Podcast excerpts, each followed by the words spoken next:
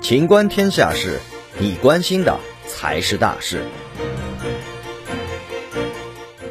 国产手机售价超 iPhone，网友各有长处。近期有媒体报道，全球芯片短缺的加剧，已经严重影响了 PC 手机多个行业的正常市场情况。因此，许多厂商不得不采取减产、涨价措施以应对危机。这一系列因素使得手机价格水涨船高。再加上多个厂商选择于同月发售新品，国产手机行业竞争激烈。